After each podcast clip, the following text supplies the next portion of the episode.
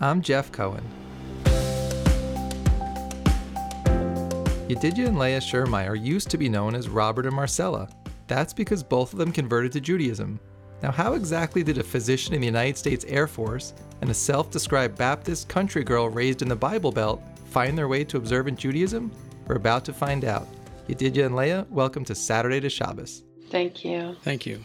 So, this is pretty exciting having both of you at the same time. So, we're going to get to hear your stories individually and then bring together how you met and your marriage and everything that came from there. So, why don't we take it one at a time and we'll start with Leah. So, give us a sense of kind of where you were born and raised in the beginning of your story. I was born and raised in a small town in midwestern Oklahoma called Weatherford, Oklahoma. Um, my great grandfather was a Baptist minister. My family was very active in the church, and I grew up as a Baptist, you know, from from birth. We went to church every Sunday, every Wednesday evening, every time the church doors were open. My father was a Sunday school teacher. My mother was a Sunday school teacher. We had a active youth group, and I was a part of that. My brother played the piano for the youth group, so it was a very basic part of my life.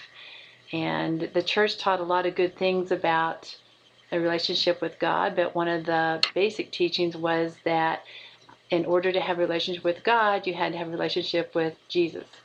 And so it was taught that anyone who did not have that would burn in hell forever. So that was a very scary, haunting thought that was etched in my inner being for a very long time. Yeah, I can imagine hearing something like that at a young age. You're certainly not going to forget that and, and take it as like at face value, like I better pay Right. attention to this, right? Right. And did you know any Jewish families or have any perspective on Judaism as you were being raised? The only Jewish family that I knew was a family that owned the Dixie department store in downtown Weatherford. Those were the only Jews that I knew. And I didn't know so much about them. All I was taught was that we needed to pray for the Jews so that they would have a relationship with God. And that's the only thing I knew. so, And I'm guessing they weren't religious, they were just secular Jews, right? correct. Yes. Okay. So what role did you think the church was going to play in your life as you got older and you started to become maybe you know more independent as a teenager? What what role were you thinking the church would be in your life going forward? I always thought it would play a big important part because that was my identity. That was my identity to my relationship to God. So I always assumed that I would be married in the church and that I would always be a big part of the church, and that would just be a very important part of my life. So let's get Yedidya caught up. So take us from your earliest years through the high school years in terms of your background. Well, I was born into a very staunchly Roman Catholic family. My mother was a quote Boston Irish Catholic, which is about as Catholic as you can get. And I was the number eight of 14 children. Whoa. And so I was smack dab in the middle of our family. We were very, very active in the church. We were five boys, and all five of us were wound up being consecutively altar boys for the church. All of us went through a seminary in high school to some point along the way, but kept, starting back over, we went through elementary school, good Catholic schools. We did the family rosary every day. We went to mass daily. My dad was very committed and uh, started at 6 a.m. mass, then he went to 6:30. When it's seven, he had to stop going because he had to work. He was a general contractor and had to go take care of his jobs. But we went every day and we prayed the rosary as a family every night. The, I went through um, elementary school in the Catholic school system there in Los Angeles, then went to uh, Franciscan Seminary in Santa Barbara for my freshman year of high school. It's a boarding school, much like yeshiva would be.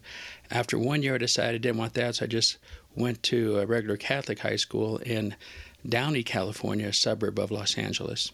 So let's go back to Leah now. We have each of you kind of in the high school years with religion playing a big part of your lives. So take me now into as you're getting ready for college and what you're planning to study, what you want to be, uh, and also how religion might be evolving at that point as you get more independence from your families. So I graduated from high school and I went to college. I majored in office administration. Church was still a big part of my life. Part of it was just the social aspect because I realized that if I wanted to get married, I wanted to marry someone who was a good Christian man and I wanted to be able to you know, meet him there. So that's basically where I was at was that I went to college for 4 years, but then I didn't get married during college. I graduated and I went to work at the local 3M company. I worked as a administrative assistant there. But after about three or four years, I realized if I ever had any hopes of getting married, I was probably going to have to move to a bigger town than Weatherford, Oklahoma. Mm-hmm. So that's when I quit my job, as hard as it was, and I moved to the big city of Oklahoma City, Oklahoma. And when I got to Oklahoma City, Oklahoma, one of my biggest priorities was to join a good church, have a good church home. So I joined a huge church called Council Road Baptist Church, and it had a huge singles department there. And uh, basically, that's where I met my husband. that's a perfect uh, point to pause. So you're Marcella at this point, and you did. You're still Robert. So now you catch us up to that point of where you meet in the church. So what were you looking to study and do post high school? Well, we're very heavily influenced with the math and the sciences. My older brother was in the Air Force, and I thought going to the Air Force being a pilot was a good thing. We were our high school was right along the flight path for LA International out there in Downey, so I kept watching the planes. I thought I'd like to be a pilot, and so uh, I got a scholarship, an ROTC scholarship to Loyola University. And when I was there, the professor of aerospace studies approached me to say, Hey, how would you like to go to the Air Force Academy? And I thought, never really thought about it too much, but yeah, I'm sure, throw my name in the hat. And I did, and I was accepted and I graduated from the academy. But while I was at the academy, I was influenced by a group called the Navigators, a parachurch organization out of Colorado Springs that emphasized evangelical fundamental Christian principles and Bible study and memorization, all that stuff. And uh, so I kind of drifted away from the Catholic Church and embraced evangelical fundamental Christianity. And when I graduated from the academy, I went to Oklahoma for pilot training, and uh-huh. was, and then after the pilot training, uh, and I was stationed in Wichita, Kansas, I decided maybe I wanted to be a doctor, and so I was making trips to Oklahoma City to study for medical school entrance exam. So this is the point in the interview where one of you gets to tell the story of how you met, and the other one can offer the rebuttal. So who wants to give the uh, the story of how you came together? I can tell this story. it's a good story. okay, go for it. So I was a member of Council Road Baptist Church, a member of the singles group, and in that singles group, they had Bible studies almost every night of the week. One night would be a women's Bible study, one night would be a men's Bible study, one night would be a couples Bible study. So the night they were having the men's Bible study, the man who was hosting it asked if some of the women would bring refreshments for the Bible study. So I volunteered to do that, and I was supposed to take these brownies over to Chuck's apartment. Now, I didn't know where Chuck lived, and this was before the days of cell phones. So I asked my best friend, Peggy, she happened to be dating Chuck, where Chuck lived, if I could get his address. So she gives me the directions. I drive over to the apartment, and when I get there, I have my little brownies and I go up to the door and I knock, and either she gave me the wrong directions or I wrote them down wrong, but I was at the wrong apartment. Uh-huh. So I go back to my car and I'm sitting in my car and I'm thinking, well, maybe I'll see someone that's going to the Bible study and then they can direct me where I need to go. So I'm sitting in my car and all of a sudden I look in the rearview mirror and here comes this cream colored old 88 driving up right behind me and he and the car parks about two slots down from me and I'm looking and all of a sudden this handsome, svelte man emerges from the car carrying a Bible.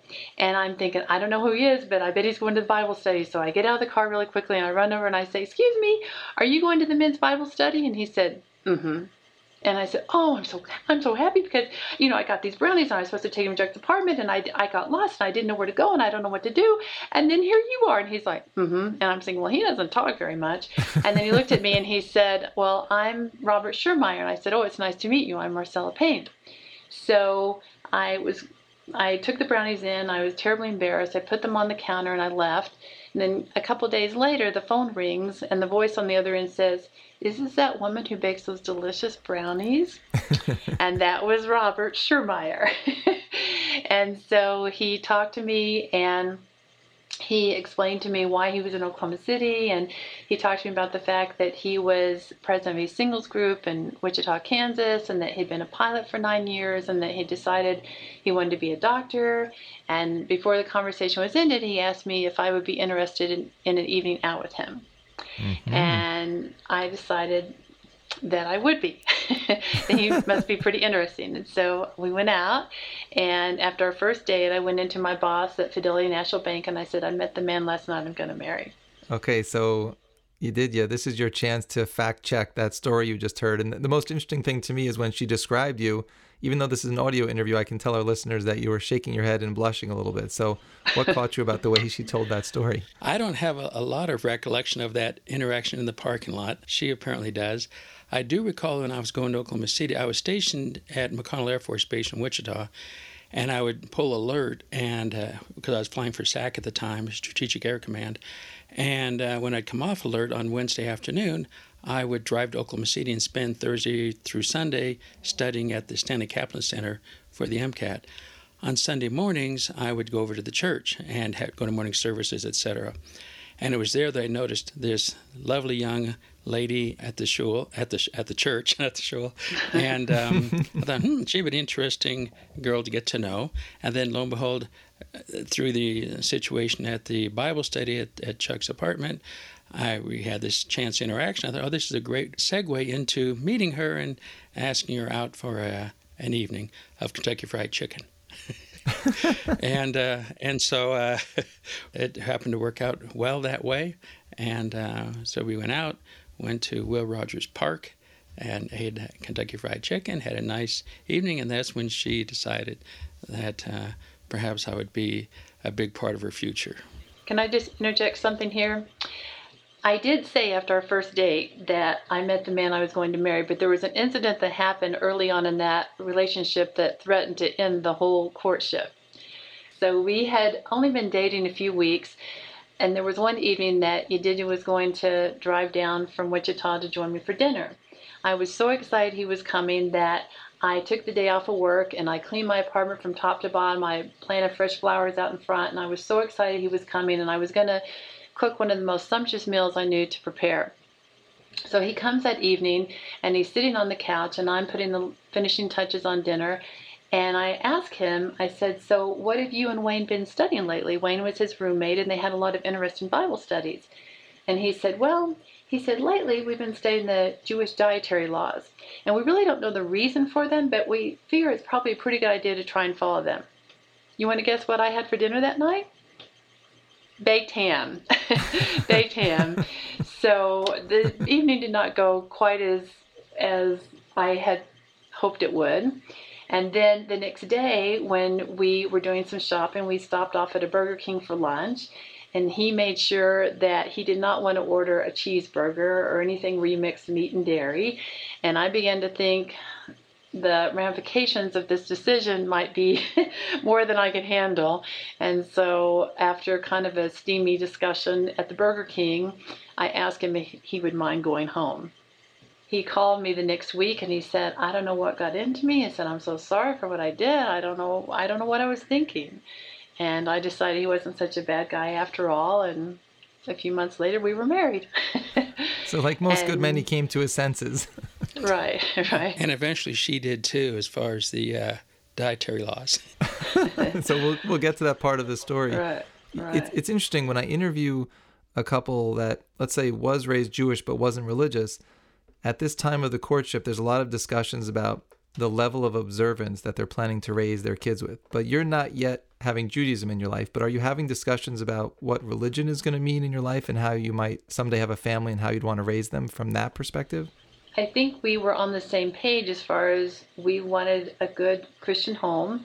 We wanted to be very God centered, and yes, we did want to have children there were a couple of issues that we discussed as far as uh, how many children we were going to have and my husband was a proponent of homeschooling which i wasn't so enthusiastic about that mm-hmm. but uh, but at the same time you know we did want to have a family and we wanted to raise them in the church okay so now bring us all the way through the marriage and kind of starting your life together. Like you have a wedding you're, you're beginning things. So where are you based? I know like with the air force you can get moved around a lot. So where are you starting your life together?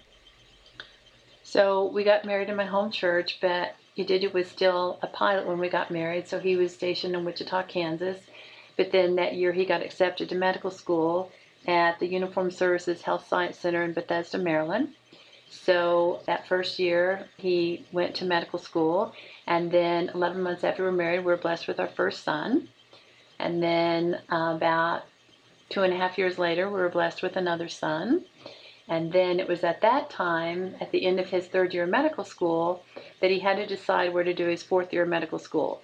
It's all clinical work, there's no classroom work. And so he had to decide what Air Force hospital he was going to be working at. And so he was given the option to go to San Antonio, that fourth year of medical school. So we packed up and we moved to San Antonio, Texas. The first week we're there, my husband was busy in processing at the base, and I was sitting in our house waiting for the furniture to arrive. It was like, you know, there was no furniture, there wasn't a lot to do, and I was looking out the window, and all of a sudden I see our neighbor pull up in front of her house. And I'm looking out there and I see that she has two kids that look like they're similar ages to mine. And I'm thinking maybe I should go over there and I should meet her. So I'm a little bit shy, but I thought, you know what, I'm just going to go over, I'm going to say hello to her. So I run over there and I say, you know, hi, I'm your new neighbor. I'm Marcella. And she said, oh, it's nice to meet you. I'm Kathy, and these are my two kids, Abraham and Andrea. mm-hmm. So soon we found out that although Kathy wasn't Jewish, that her husband was. Okay, so he's Jewish, but he's not religious. He's just, but he's Jewish. Correct. Okay. Yes. Uh, one thing, I, when I grew up, I grew up in a, a, town called Southgate, California, a suburb of LA, Southgate Downey area. And I did not know anybody who identified themselves as a Jew until I got to the Air Force Academy. I mean, in college. And, he, and of course, there you were not going to find anybody who was uh, religiously observant for sure, let alone people who voluntarily identified themselves as Jewish. And uh, it wasn't until probably in my mid 30s that I even knew of a thing called Jewish names. I had no idea you could identify somebody as probably Jewish just from their name. That never occurred to me. So it probably wasn't until I was in my 30s that I actually met anybody who was actually Jewish and Jewish religiously which is and if I think grew up in Los Angeles, you would think, oh my gosh, they got a lot of Jews in L.A. Well, they do, but they uh, not the part of L.A. I grew up in. So, you know what I love about your story, by the way, is that and I've done so many of these interviews now that usually even in the early parts of the story, you get a sense of, oh, I can see where the turning point is going to happen and how Judaism becomes more significant. But up until this point, there's really no indication of anything going on in how you were raised, how you met, how you started your family that would tell like any of our listeners this is going to become an Orthodox family. And now suddenly we have these people that you meet that seems to be like the first introduction to Judaism. So let's let's pick up the story there of w- what this family comes to mean in your life as as your journey starts to shift a little bit. So we became good friends with this family, and because they did have kids the same age as my kids, we got together a lot. We did a lot of things together, and Yedidya used to get together with Dr. Rossio. They were both doctors, and we just became very close with them.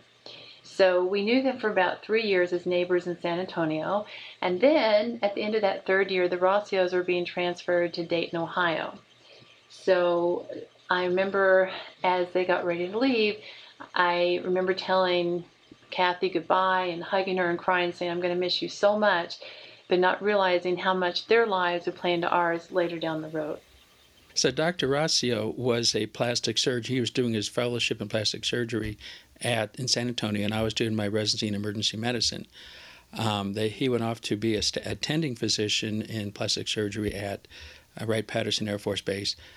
I followed along two years later as an attending for emergency medicine at uh, Wright Patterson Air Force Base, and uh, when we got there, we reached out to, to, to say hello to them and reconnect. So, wait, let me just ask you a question before you tell that part of the story. So, Leah, the way you described emotionally, like seeing them move away when you'd built such a nice relationship, was this an intentional move to go back to where they were? Or it was just there was an opportunity and you went there and it just so happens that it's the same city as them again? What happened was that they were transferred with the Air Force, and then a couple years later, we were transferred with the Air Force and we didn't necessarily pick Dayton. That was just where we were told we were going to go, and we didn't know so much about Dayton other than we knew that the Rossios were there. So that was exciting. So one of the first things we did, we, we called the Rossios up and we told them, you know, hey, we're moving to Dayton. We'd like to come by and see you. It was funny because I remember she told me that Pesach was right around the corner or Passover was right around the corner. That didn't mean much to me. And I thought, okay, you know, so what? I didn't know there was such a busy time. So we came over to their house and when they opened the door, things had taken a dramatic turn from the way we used to know them. She had told me that her husband wanted to become more observant in his Judaism, but I didn't know what that meant.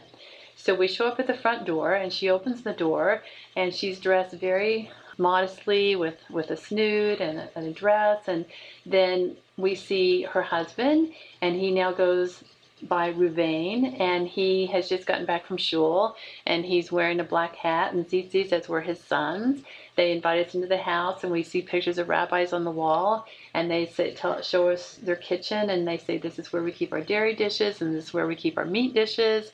And not too long after we met with them, Kathy went through conversion, and they were remarried and we went to their wedding which was interesting. I never been to a, a shul before that. I never been to a jewish wedding and they their lives had changed dramatically. And whenever we wanted to get together it was always a challenge because they'd say well we really lead busy lives. Maybe we could get together on sunday.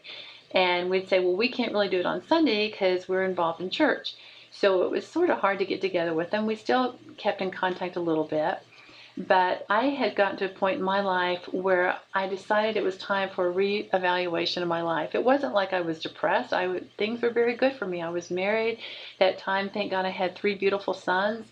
But I felt like that there was something more than what I was accessing. I had gone to church and I'd done everything I knew to do to be a good Christian. I read my Bible. We went to church every time the doors were open. I prayed. I did everything I'd been taught to do to be a good Christian, but I felt like there was something more there that I wanted access. I didn't know what it was, but I felt like I wanted a closer relationship with God. And one night, as I was praying before I went to sleep, I said to God, I said, I really want to know you no matter what the cost.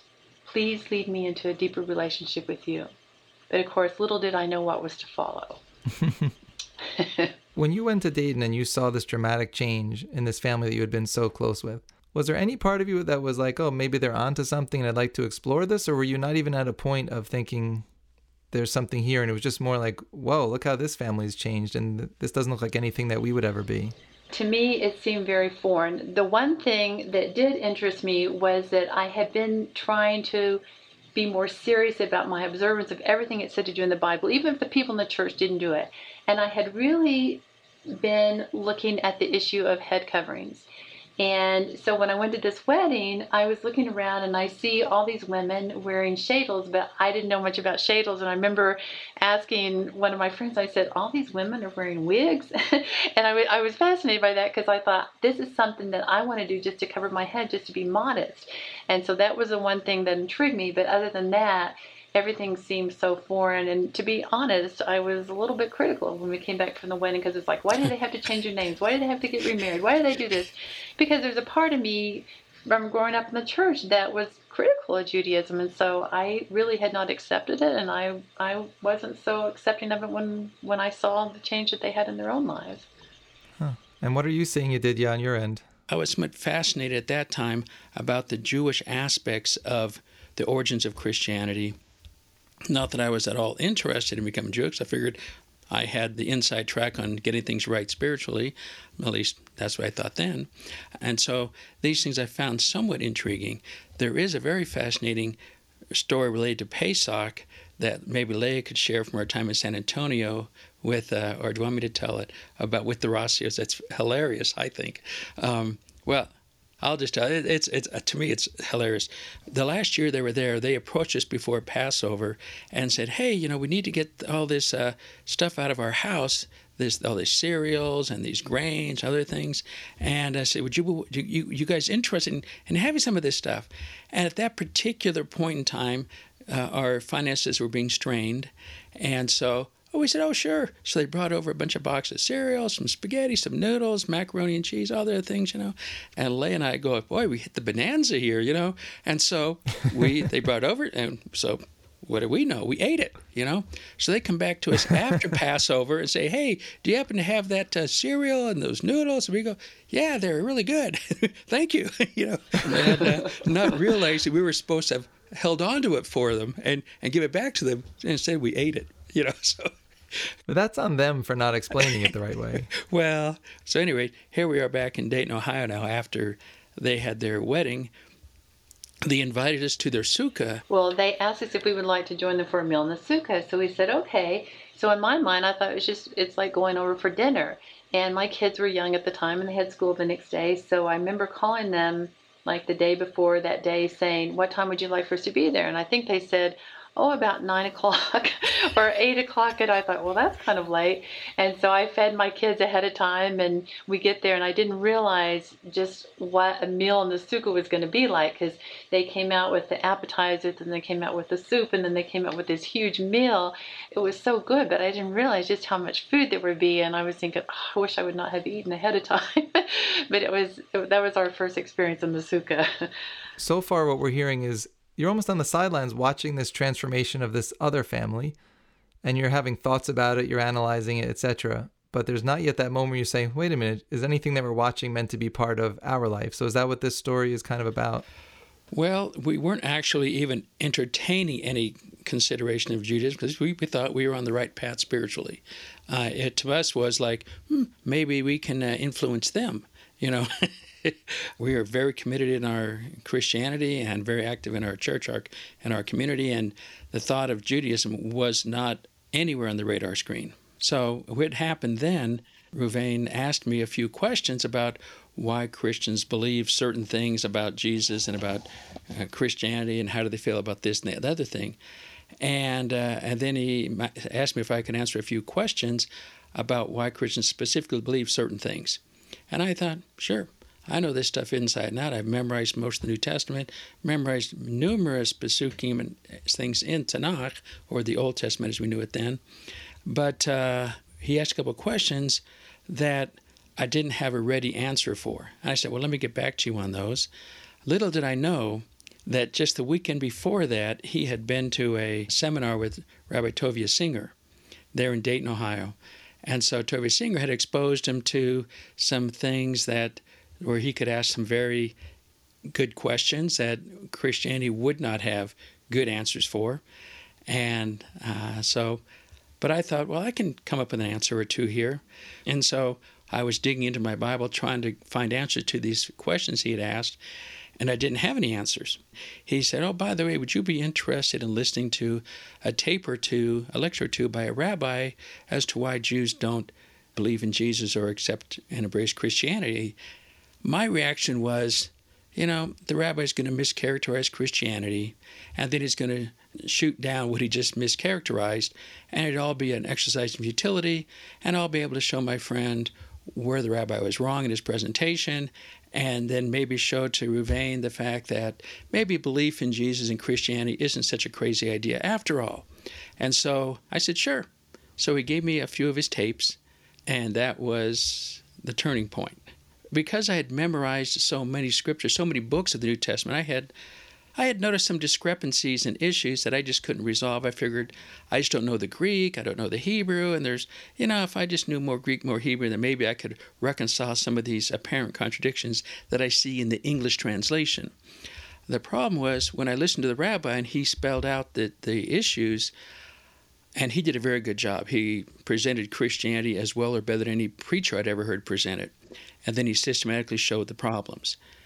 And when I when he was done presenting, I was sitting there going, "Well, the reason I had had some problems with some of these verses was because there was a problem with some of these verses."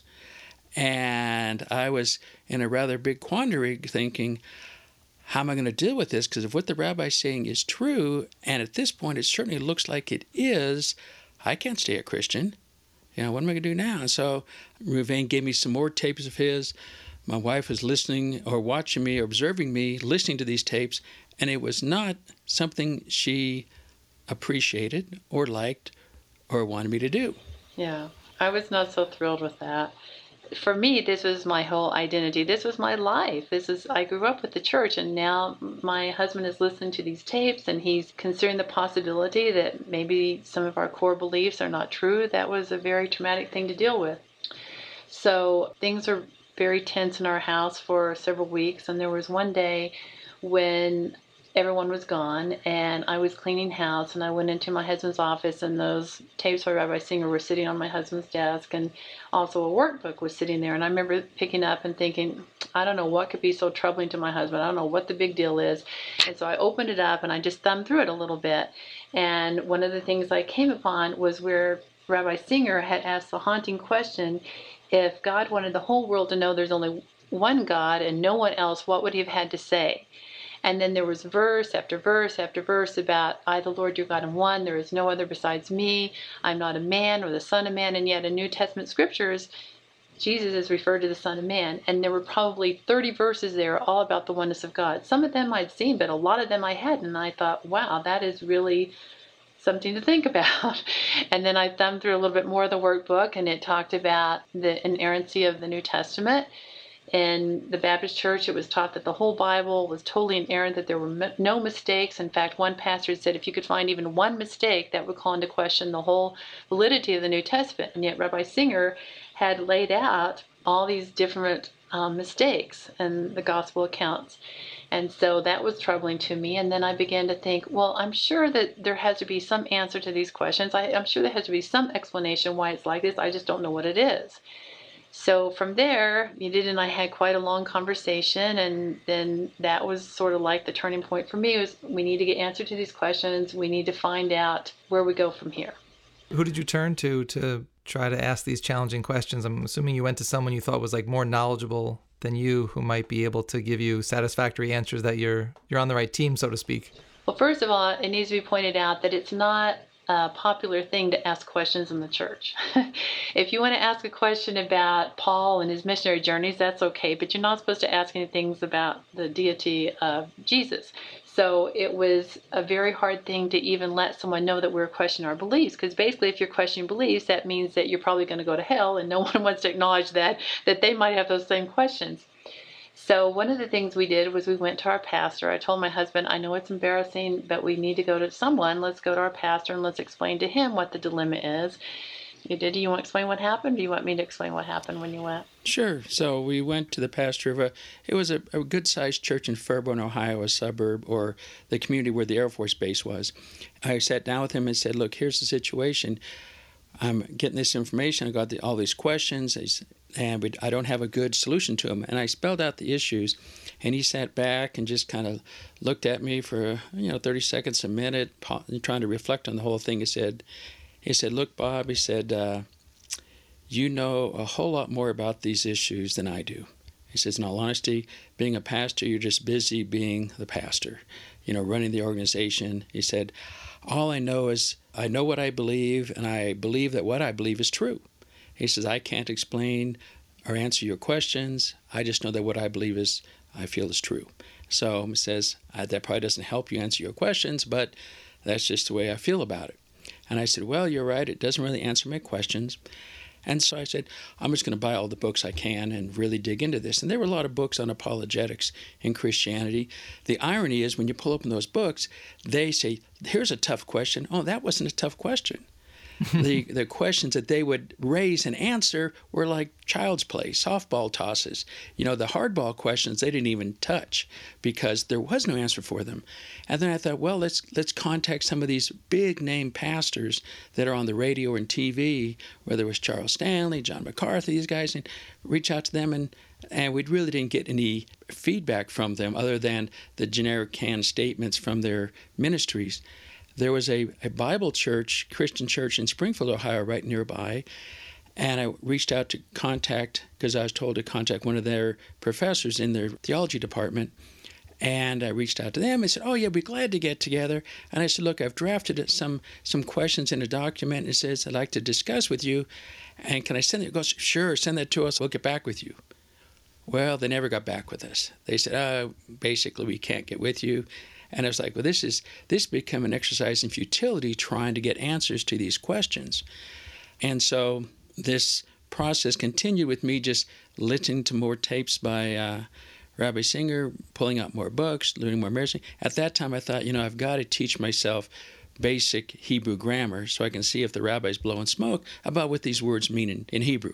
And so I got the EKS series on adult Hebrew primer and just kind of self taught myself basic Hebrew grammar. This is 1995 into 1996. My wife had said to me, Remember those tapes that guy, that Vendyl Jones, you listened to 10 years ago before medical school? Why don't you call him and see if he can answer your questions? He's supposed to know this Jewish stuff. And so I said, Oh, sure, why not? So I had one of his tapes, had a phone number for his ministry on it. So I called this number and, and he answered the phone. I could tell by his drawl, his Texas, West Texas drawl. And uh, we had a discussion. I said, What about this? What about that? I said, Is, is the Trinity true? And he goes, No, of course it's not. That's idolatry. So basically, he was a, a legit Ben Noach. And he had said at that time, Look, I'm going to Israel this November. This was between February and that time of 95. And he said, Why don't you join me over in Israel and we'll, we can answer, go through all these questions, everything else. And so, along short, in November 95, I went over to, uh, to Israel with Vendyl Jones and went through a lot of questions a lot of other things. And when he came back, that things got really exciting at the church that we were at. They had a practice in the church that in the Sunday school class, in the beginning of the class, they'd say, Does anyone need prayer for someone who's sick or someone who's going through a certain trial? So my husband raised his hand and he said, Well, as some of you may know, we've been struggling with some questions that we're dealing with in the New Testament, and, and you know, we tried to get some clarity. And when they prayed, no one prayed for us. No one even mentioned our name for what our request was. But anyway, um, it was just very tense, and and a lot of the people in the church knew that something was going on. What happened was, first of all, I was a the teacher of the Sunday school class there for the young couples. Wright Patterson Air Force Base has what they called a uh, Armed Forces Institute of Technology (AFIT), and a lot, they were a lot of PhD candidates there. So these were a very highly educated class, and I was the teacher of it. And I'd been sharing a lot of interesting insights about the Jewishness of Jesus in the New Testament, and they had approached me and they wanted to have a, a, separate private class that I would teach just for them because they they wanted to be able to pick my brain and all this information. Well, I put that on pause. I said I can't do that until I get these issues resolved. And so I had written a paper, maybe a 20, 30 page paper, something like that, addressing a lot of the issues raised by Tovia Singer. And I had given it out to the people to look at. It was not welcome because, as Leah pointed out, in Christianity, evangelical fundamental Christianity, you're saved by faith. So it's not your works, it's what you believe, and you have to believe sincerely and truly. So the question is if you don't have the proper kind of faith, then that means you don't really have the faith and you're going to burn in hell forever. And so, uh, if you're questioning things, you must not have the genuine article. Because if you have the genuine article of faith, you wouldn't be questioning things. And so you have this, this little circular argument problem. And so no one wanted to really tackle the issues because that would perhaps expose them to questions that would cause them to question their belief, and then they might wind up burning in hell forever. And so when I had handed out this paper, to these number of men to get back with me, they basically ignored it. I had in one question on the paper, and I made a typo. I left out a word or whatever, and uh, and they said, "Look, he, he misquoted the Bible," and, and they discredited the whole paper based on one misquote from a typo, uh, because I'm not a very good typist. But it really created problems. We were we were supposed to be hosting these men. Were going to come over and talk to us about our struggles and my role in the church as the Sunday school teacher and leader of the young couples group. And Leah can pick up there because that was probably the most traumatic part of our departure from the church. So they had called and said they wanted to meet with us, and we were very excited about it because we thought that this would be at least a chance to have some interaction, some conversation about what we were dealing with because up to this point it had just been silence.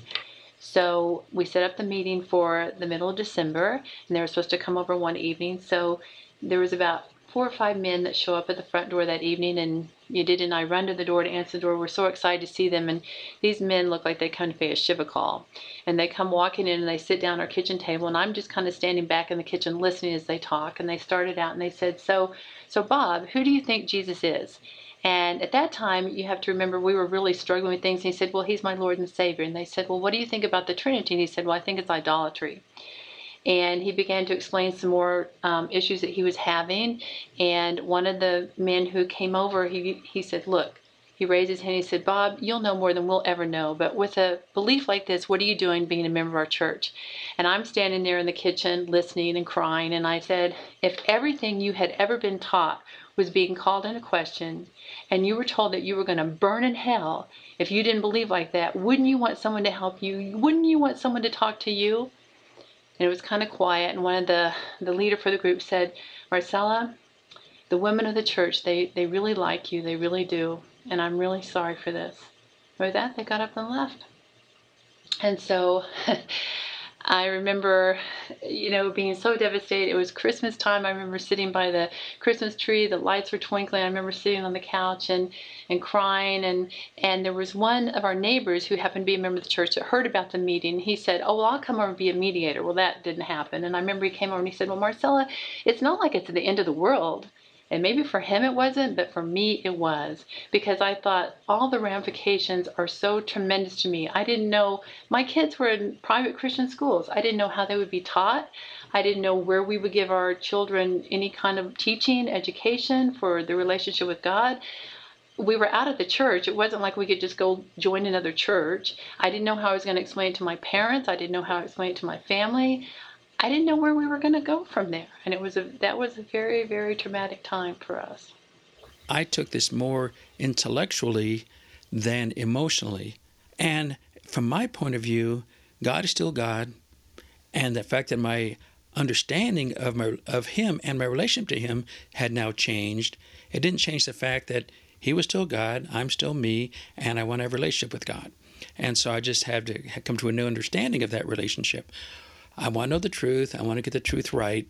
Whereas Leah was very much focused on how is this going to impact our relationship? How is this going to impact my family, my brother, my kids, their education, you know, all that kind of stuff. That night, after we'd been asked to leave the church, he did. Came to me and he said, Well, what do you want to do? And I said, Well, for now, our kids still need to be taught. We need to be in the church.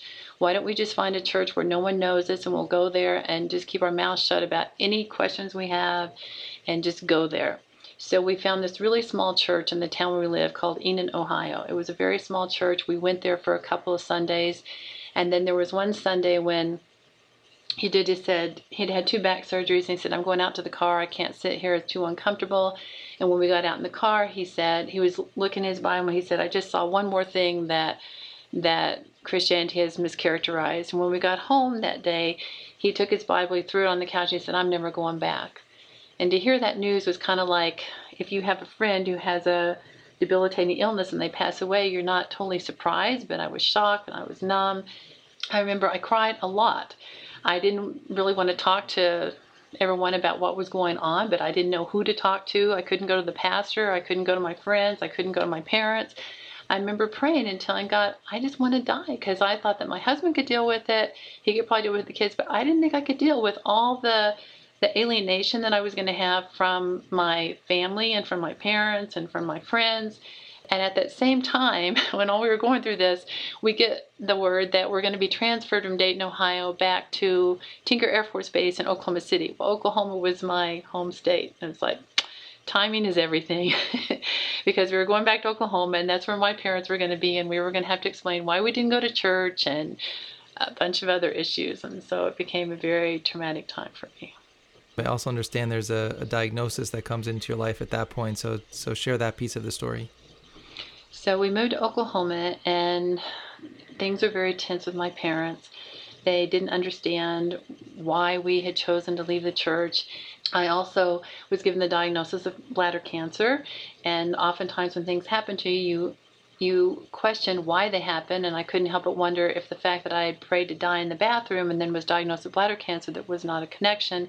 The doctor told me that most bladder cancer patients are men, and those that are women are much older, and they've usually been smokers or been exposed to harsh chemicals. And I grew up on a farm, and I never smoked, so that was a another thing to to deal with was the cancer and and you know the relation with my parents and then after about a year of being in Oklahoma City and I'd gone through a round of chemo I was feeling tired and I thought well lots been going on and then it turns out that it was more than that that I was pregnant I was pregnant with twins I was very nervous about it, but thank God I gave birth to two healthy babies, a boy and a girl, and that was in 1998.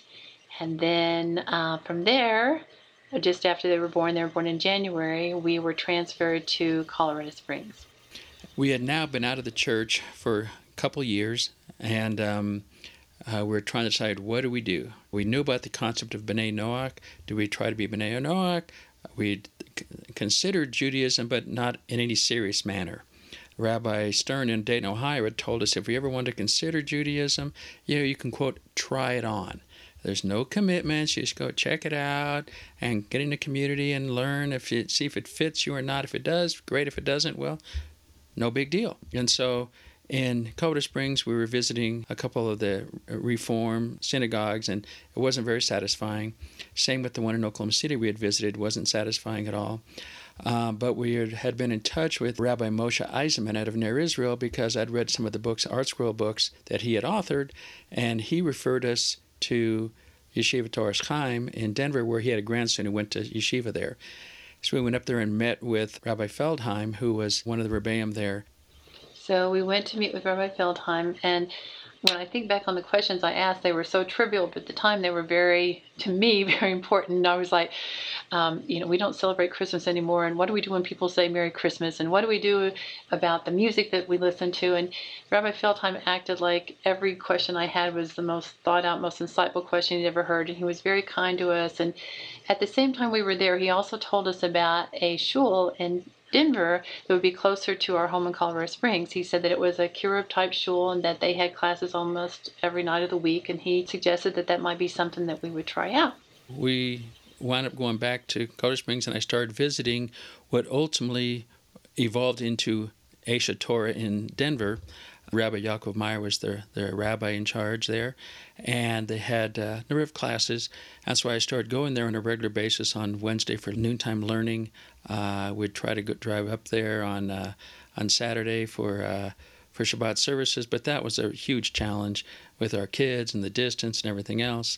And then they were going to have a seminar where they brought in a lady called Lori Palatnik, and uh, and that was an interesting story in its own right because of a book that the Rossios had given us when we were leaving Dayton, Ohio. They gave us a present, and it was a book, Friday Night and Beyond, by Lori Palatnik.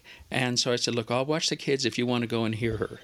It was a very inspirational talk that she gave, and she talked about the role of, women in Jewish history. She talked about her grandmother and the role that she played.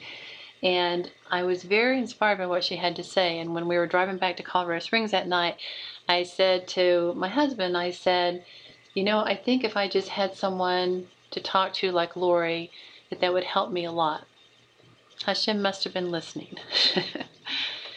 because just about a year later, Yedidya retired from the Air Force and we had to decide where to move. And we went back and forth. Initially, I thought, oh, I don't know if I want to move. I don't know if I want to take the step to move into a Jewish community. I thought maybe we'll just stay here. But then the other thought was that if we do that, the rest of our lives we'll be saying, We're thinking about conversion, we're thinking about doing this, but nothing will really ever happen. And so we decided to take the plunge and to make the move to Denver. And just a few weeks after we were there, the Palatniks came for Shabbaton. And about a month after that, they were part of the staff at Aish. And I began to learn with Lori after that on a regular basis. And so is that leading to the idea of, of an actual conversion? Like how soon does that happen after you get to be in the community and you have kind of the infrastructure around you? Well, we don't move so fast. so, I mean, she came and I began to learn with her. It was really nice to learn with her because she was not raised religious and she could relate to a lot of the issues that I dealt with. And obviously, a lot of things were foreign to me, and um, and that was where it was really helpful to have her as a sounding board. So I would tell her the things that I liked and the things that were really challenging to me, the things were foreign to me. She began to invite us to her house for Shabbos dinners, and I began to see what it's really like to be at a Shabbos table. We used to try to practice on our own. There's a huge difference between trying to practice on your own and learning from an actual Jewish person. And that's when I began to realize that maybe this is something that I really am interested in. And I began to see the truth. Even though I listened to Rabbi Singer's tapes and I knew there were questions there, in my mind, I had to really solidify it for myself that this is truth. Because if it wasn't truth and I was embracing this, the price would be huge. as far as the way the church taught. So I had to know that I really, really believed that there's only one God and that Judaism is really the path for me. But there was something in the back of my mind that was was scary to me because I was so afraid that I would commit to this and then maybe somewhere in the middle I would just have this huge meltdown and be like, I can't do this, I don't want to do this, and then where would we be? then we'd be in a world of hurt. So it took me a long time to realize that this is really what I wanted the fact that you have five kids, but they're of different ages, I would think they're experiencing this in very different ways. Like the twins that are very young, you have an opportunity to probably raise them from the beginning almost how you want them, but you also have the older kids that are living through this in real time. Right, for sure. So one of the the requirements for us to be on a formal conversion path was to agree to put our children into Jewish schools. The two older children, they were already in high school, and so we were told that we should not pressure them if they say they don't want to go to shul. They said that's not something that we should force them to do. So we didn't. They understood our two oldest sons understood why we were on the path we were on, but for them it was it was a big thing because they didn't really have friends, close friends who were Jewish, and it was a whole new way of life for them. So while they accepted what we did, it wasn't something that they wanted to pursue. And the rabbi told us that we should not force that in any way. But for our third oldest son, he was around 11 or 12. He was interested in conversion, as were our twins. So they told us that the twins would need to be in Jewish day school. And at the time, I was like, I don't know if I want to do that or not. But in retrospect, I'm that was such wise advice. It made all the difference in the world. So they started out in Jewish day school. Our son, who was 11, he was in secular school. He would learn every day with someone in the community, but when he actually went through conversion, he started yeshiva and he began to really thrive there, as did our twins. But the thing that was a turning point for us was, you know, we were kind of going along, learning, and I was in a comfortable. We were comfortable in the shul. I was comfortable learning with Lori. We were on a conversion path, and she would ask me from time to time, "When do you think you might be ready to actually convert?" And I'd be like, "Not yet, not yet," because it was so comfortable being able to just learn, but not being required to do all the things you have to do. For example, if on Shabbos we forgot to turn a light off or turn a light on. Well, technically, I wasn't doing anything wrong if I would turn the lights on or off. Or if it was a fast day and I was starving to death, I could still take a drink of water. Technically, I wasn't doing anything wrong. So I thought this is a really comfortable position to be in. We can learn and whatever. But in um, 2004, it you know timing again is everything. It was right before the Pesach Seder, probably like two or three hours before the Pesach Seder. My husband gets a phone call I was working at an emergency room in Denver, and uh, there had been an, an incident uh, on a Sunday night uh, with a patient that was a psychiatric patient with a, a drunk grandmother, and that was of a, for, a different nationality, ethnicity, who was very anti Semitic, and I was wearing a kippah, and uh, which probably, in retrospect, wasn't the, the smartest thing to do because I wasn't even Jewish but I wanted to get used to the feel of it when the time ever came around. So, at any rate, um, long and short of it, because that interaction and the false charges and other things of this intoxicated grandmother, they called me the next morning, which is the morning of Pesach, to say that uh, they were putting me on, on administrative leave, paid leave, while they investigate this, you know, this charge. And, uh, and then at the end of Pesach, the last day of it, they called me to say, you know, we did our research and we're going to let you go because it turns out they didn't do any research. So I was let go, and we had to decide. I had already gotten a phone call from a friend back in Springfield, Ohio, which is right where we lived by Wright Patterson. I said, We got a position for you at the emergency room here for double my pay I was getting. And we thought, wow, Dayton, Ohio, uh, Springfield, Ohio, beautiful area we can get huge home. I mean, the whole lifestyle would be fantastic, but there wouldn't be a Jewish community. What do we want to do? So we had to kind of make a decision. Are we going to stay in Denver? Uh, this was in 2004, uh, the spring of 2004, and pursue conversion? Or are we going to say, it was a nice try, but we're going to just cash in the chips and go live a comfortable life back in Ohio? And for me, this was kind of like that moment of truth because I had to stop and, and just reflect and think at the end of days, do I want to take pleasure in the fact that we lived in a big, beautiful house? or that my husband made a lot of money? Or would it be something much more important that we had that relationship that I'd prayed for so earnestly years before? And I knew that I wanted that more than anything else. And so um, it was that point that's like, this is more important to me than anything else. And this is what I want. And so that was when we decided we're staying here.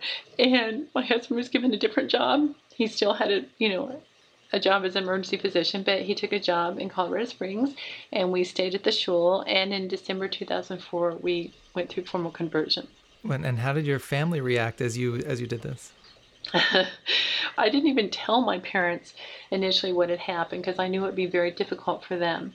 And when they did find out, obviously it was very difficult for them. But in latter years, my mom developed Alzheimer's, so she didn't remember anything. Both my parents have since passed away, but about three or four years ago, I had a dream where my father, I saw my father, and I remember being scared at first in the dream, and I said, Are you happy there? And he said, Yes. He said, There's lots of singing here, and he said, And I understand now why things had to be the way they were. So that helped you make peace with the situation a little bit. For sure. And did you also, in terms of the diagnosis you were talking about before, I'm guessing you got to a good place, like you got to remission, or how did that unfold? Right, right. Uh, basically, what happened was um, I was learning with Lori in Denver, and um, it was that first we were learning, she was encouraging me to send my oldest son to Israel. And he chose to go. And she told me before he went, she said, um, Marcella, she said, there's a special custom that if you um, that people put prayers in the wall at the kotel and she said if there's anything that you want to ask for she said it's a very special thing you know to to put this prayer in the wall so i wanted to be cured of the bladder cancer so i gave the note to my son and he went on the trip and when he came back i was scheduled for my cystoscopy appointment one month later so I went in, and up to this point, I'd had probably 10 bladder surgeries to remove tumors. I'd had two separate rounds of chemo, and I went in for my cystoscopy, and they did the, the checkup. And they sent me to one of the best urologists in the country because they said that mine was, quote, a special case. And he did the cystoscopy, and he looked at me and he said, You never know you had anything. And from there on out, I never had any more recurrences. And just a few years ago, when I went in for my annual appointment, the doctor said, You know what? Studies show that if you can go 15 years, you're considered cured. He said, It's been 17 years, I'll do an appointment. And after this, if it's clear, you never have to come back. So thank God I haven't had to go back. I am so thankful for that. And it was nice because right after I had that appointment, I was able to go to Israel and I was able to go to the Kotel. And to me, it was like a special way to be able to say thank you to Hashem for what he did for me. That's beautiful. And you also, you know, during the interview, you mentioned a book, uh, A Simple Twist of Fate. So maybe just share with our listeners how you had the idea that you wanted to put this whole journey together into a story in a book. Right, right. So when we first left the church and it, things were very traumatic for me, I felt like that no one else in the world had ever gone through what I was going through, and I wanted to be able to to read something or to reach out to someone, and I really couldn't find so many books that that um, dealt with that. In fact, I couldn't find any. There was one book called Playing with Fire, which was very helpful to me, but I couldn't find any other books. And the more we progressed in our journey, the more I saw that there were many people who had very similar experiences as what we had. And I wanted to write a book just to help other people that perhaps they could relate and perhaps they could be inspired by what happened to us. And so but I didn't feel like I was an author. And I remember speaking with Lori and I said, you know, I want to write a story, but I'm not an author. I don't know how to write. She said, just put it down. She said, a good editor will help you from there. And so that's what I did. I ended up writing the book in hopes that it would help other people and that, you know, and since then, so many people have come to me to tell me how much they could relate to parts of the story. And so I just want to do that as, you know, a testimony to Hashem's love for me and, and for my husband and how he worked in our lives, and hopefully it will be an inspiration to other people as well. So, given the journey that both of you went on, and we have listeners who are maybe at the very beginning of the same journey thinking about conversion, what kind of advice would you give to a couple that's in the same place you were many years ago? Well, first of all, you don't go into it lightly. You realize that it is a commitment, At the same time, if you want the closest relationship that you can have with Hashem, this is what it requires. And anything that's worthwhile takes work. But there is a tremendous sense of reward for that close relationship with Hashem that you can only get through being an observant Jew. And I would echo completely the idea of don't be in a rush at all to do it. There's almost no way to know what you're really getting into. So the more you practice the lifestyle and and get immersed in it, the more sense of reality you'll have when you do convert. Uh, that's why ours took nearly 10 years. It started February of 1995, and it didn't come to completion until December 2004. And so it was not one of these snap decisions. Of course, the first half of that, we weren't even thinking it, but even then, once we started considering it, it still took years. So I'm just curious as we're closing out the interview, what's next for you as a couple and for your family? What are your goals in Judaism as you move forward? So we're now empty nesters. Our two oldest sons, who did not convert, are living here in the Denver area and doing well. The three younger ones did go through conversion, have thrived amazingly in uh, in their Yiddishkeit. Both of the boys were valedictorians of the yeshiva. So our three Jewish children are back east, two in Baltimore, one in Lakewood, and our two non-Jewish children are here in Denver. So we've got a, a bit of a, a, conflict of interest, but we'd really like to be closer to our children and grandchildren, seven of them, thank God, uh, in the Baltimore area. I retired from working in the emergency room. I own a couple urgent cares, and I help manage those and run those. So right now, as an empty nester, obviously it's a new role that I'm still trying to adjust to, but um, Hashem has blessed us with beautiful grandchildren, and that's kind of where my focus is right now, is spending time with my kids and with my grandkids, and Hashem has blessed us tremendously. And it's such a beautiful story, and I think will be truly inspirational for our listeners. So I just want to thank you for taking the time today to join me on Saturday to Shabbos. Thank you so much. Thank you for having us. Thank you for the time and for listening to us and to our story. We hope this will be a source of encouragement for anybody else who's uh, going through this journey or for Jews that can encourage people going through the journey because it's a challenge.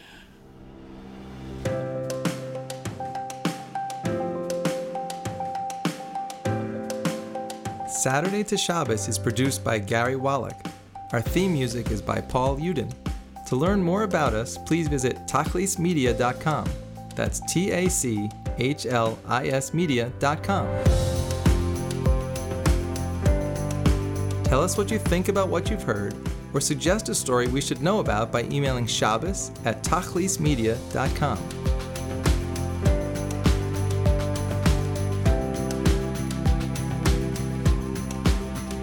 I'm Jeff Cohen. Thanks for listening. Please check with us often for more stories of inspiring Jewish journeys.